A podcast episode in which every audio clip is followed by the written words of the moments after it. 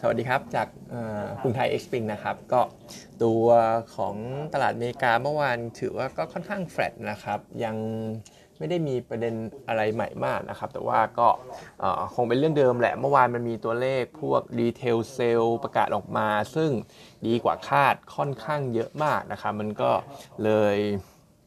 ทำให้ bond ยง bond yield 10 ปีเนี่ย เด้งขึ้นมา new high โดยเฉพาะตัว 2 ปีเนี่ยที่ส่วนใหญ่คนใช้ดูเพื่อเป็น implication ของเรื่องของ policy rate มันก็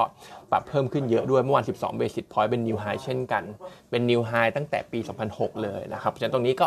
สร้างความกังวลให้กับตลาดต่อเนื่อง แต่ช่วงเนี้ยตลาดอเมริกาอาจจะพยุงได้หน่อยเพราะว่า e a r n i n g ของผลประกอบการก็ออกมาค่อนข้างดูดีนะครับ ไม่ว่าจะเป็นล่าสุดจะมีพวก Bank of America นะครับจอร์นสันแอนด์จอนสันอะไรพวกเนี้ยก็ออกมาบีด expectation ทั้งหมดนะครับอาอาจจะรวมไปถึงหลังๆเนี่ยโทนของพวกประธานแต่ละสาขาของเฟดเนี่ยก็เป็นในทางที่ less hawkish ด้วยนะครับ มันก็เลยอาจจะเป็นตัวพยุงตลาดหุ้นได้ ซึ่งล่าสุดเนี่ยสาขาลิชมอนด์นะครับ คุณบาร์กินเนี่ย ซึ่งคนนี้ปกติเขาจะเอียงเอียงไปทางฝั่งของฮอกกิชด้วย ก็พูดว่าไม่ได้จะมีความจำเป็นต้องขึ้นดอกเบี้ยอีกเช่นกันนะครับ เพราะฉะนั้นตลาดหุ้นอเมริกามันก็เลยยังแฟดแฟดไปเมื่อวานไม่ได้ปิดลบอะไรทั้งทั้งที่รีเซลเซลเนี่ยออกมาเป็นบวกค่อนข้างเยอะนะครับ อื่นๆที่น่าสนใจหน่อยก็อาจจะมีราคาทองแดงเนี่ยตอนนี้ต่ำสุดในรอบปี 2023 แล้วนะครับ ซึ่งทองแดงปกติคนก็ดูเป็นเรื่องของต้นทุนของ KCE เขาด้วยนะครับ เพราะฉะนั้นนี้ก็อาจจะเป็นบวกอ่อนๆ ให้กับตัวหุ้นได้เช้านี้เมื่อกี้ก็มีจีนรายงานตัวของ GDP ออกมานะครับ ซึ่งก็สำหรับผมเนี่ยก็เหมือนจะดีกว่าคาดเหมือนก็ก็โอเคนะครับ คาดการ 4.4 ออก คาดการ 4.4 ออกมา 4.9 ก็ถือว่าดีกว่าคาด ไปพอสมควรแล้วจริง ๆ แล้ว ซึ่งอื่นๆมันจะมีพวก industrial output ด้วย มีเรื่องของการว่างงานด้วย ซึ่งก็เป็นตัวเลขที่ดีที่ที่ดีทั้งหมดนะครับ เพราะฉะนั้นตรงนี้ก็ดูเป็นอะไรที่มีความหวังอีกครั้งหนึ่งสำหรับตัวจีนในช่วงของ quarter สี่นะครับอื่นๆเนี่ยก็อาจจะมีตัวเลขเงินเฟ้อของนิวซีแลนด์นะครับที่ทำ low ในรอบ 2 ปี อันนี้ก็ อาจจะเป็น implication ได้เหมือนกันนะครับ เพราะว่าพวกนิวซีแลนด์เกาหลีอะไรพวกนี้เป็นชาติแรก ๆ ในช่วงของปี 2 ปีที่ผ่านมาที่เป็นคนเริ่มขึ้นดอกเบี้ยก่อนจากปัญหาเงินเฟ้อนะครับ ตรงนี้ก็ประเทศเหล่านั้นเนี่ยก็เริ่ม contain ได้แล้วแล้วก็ตามดูต่อของพวกชาติตะวันตกทั้งหลายนะไม่ว่าจะเป็นโซนยุโรปหรือว่าทางฝั่งอเมริกาเองก็ตามนะครับส่วนไทยเราเองเนี่ยก็เมื่อวานถึงจะปิดบวกได้ แต่ก็ดูค่อนข้างอ่อนตัวนะครับ ท้ายตลาดเองเนี่ยก็ ช่วงบวกเนี่ยหายไปเยอะ รวมไปถึง volume ตลาดก็ไม่ถึง 40,000 ด้วย ฝรั่งก็ยังขายอยู่ เพราะฉะนั้นการบวกเนี่ยก็คิดว่าเป็นการ rebound เพื่อขายเท่านั้นนะครับ ส่วน top buy ของ NVDR เนี่ยมันมีตัวของ AAV ติดเข้ามา ซึ่งมี Big Lot AAV ด้วยนะครับ เมื่อวานประมาณ 300 กว่าล้านบาท ที่ราคา 2.18 บาทนะครับ ตรงนี้ก็จริงๆก็ยังหาไม่ได้นะครับว่าใครซื้อใครขายแต่ว่า ดูเป็น top buy ดูมี big lot แต่ก็ไม่ได้มองบวกขนาดนั้นนะครับ เพราะว่าถ้าเราย้อนกลับไปดูชาร์ตของ AAV เนี่ยลองทาบเทียบกับตัวของน้ำมันดิบนะครับ correlation เนี่ยมันติดลบเลย เพราะฉะนั้นด้วยสถานการณ์น้ำมันดิบที่มันผันผวน ดูจะ sideway up ดูอยู่ในโซนสูงแบบนี้นะครับ ก็คิดว่า AAV เนี่ยหุ้นมันคงไม่ได้ perform ดีอะไรมากขนาดนั้นนะครับ เพราะฉะนั้นก็ไม่ได้แนะนำให้ไปเก็งกำไรไปแจมเกี่ยวกับประเด็นตรงนี้นะครับ ตัวของ paper นะครับวันนี้เรามี 2 อันที่เป็น preview นะครับ อันแรกเนี่ย Home Pro เราทำกำไร quarter 3 1,540 ล้านนะครับ จะบวก 1% year หรือว่า flat เนี่ยแหละ แล้วก็ติดลบ 5% Q on Q นะครับ same store sales growth เราทำลบ 3 นะครับ gross margin อยู่ที่ประมาณ 26.9 ซึ่งหลักๆ โดย overall ใน quarter 3เนี่ยก็